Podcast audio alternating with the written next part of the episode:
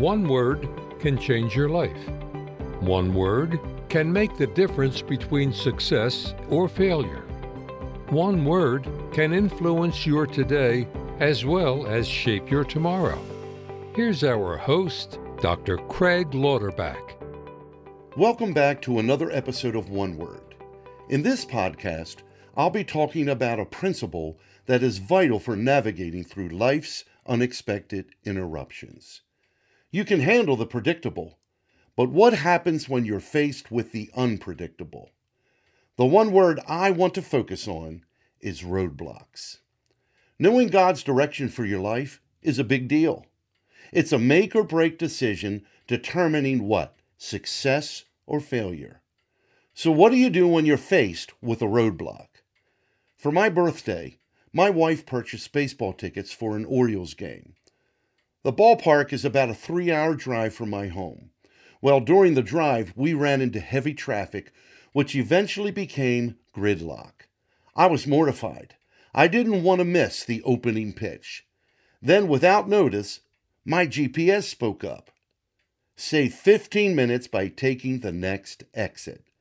I couldn't argue with saving time, so I trusted the voice of my phone, which provided profitable instruction. Then a half hour later, my GPS spoke again. Save 10 minutes by taking this route. So again, I listened and made up lost time.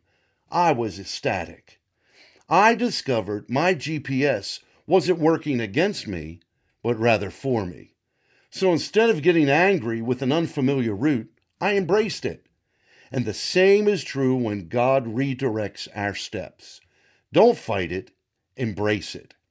The apostle Paul says in Romans 8:28, all things work together for good to those who love God and are called according to his purpose. I love this scripture. I have found peace and direction many times. It also reveals a very important principle. It takes courage to step into the unknown.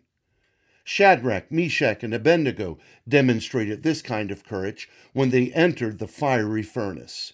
David demonstrated the same courage when he was confronted by a lion, a bear, and a giant named Goliath. Courage enabled ordinary men to accomplish extraordinary results. Some look at roadblocks as a deterrent, keeping them from a destination where dreams come true. However, I tend to look at it from this perspective. Rather than seeing roadblocks as opposition, I view them as opportunities. Roadblocks serve a purpose. They reveal limitations, stimulating a transfer of control.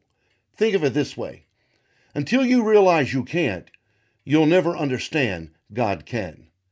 Joseph in the Old Testament, he learned this principle. After suffering as a slave for 13 years, he had lost all self dependence. Finally, when it appeared all hope was gone, Pharaoh had a dream, a dream that no one could define or interpret. But look at what happened after Pharaoh learns of Joseph's ability to interpret dreams. Listen to Genesis chapter 41, verses 15 and 16. Pharaoh said to Joseph, I had a dream, and no one could interpret it. But I have heard it said of you that when you hear a dream, you can interpret it.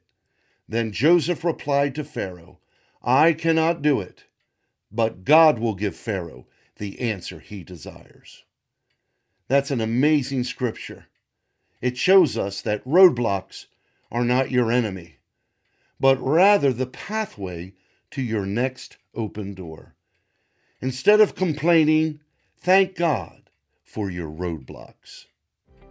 Well, that's it for now, and until next week, remember to choose your one word wisely.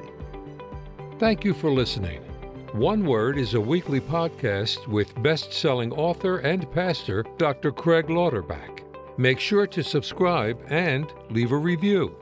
Join us next week for One Word.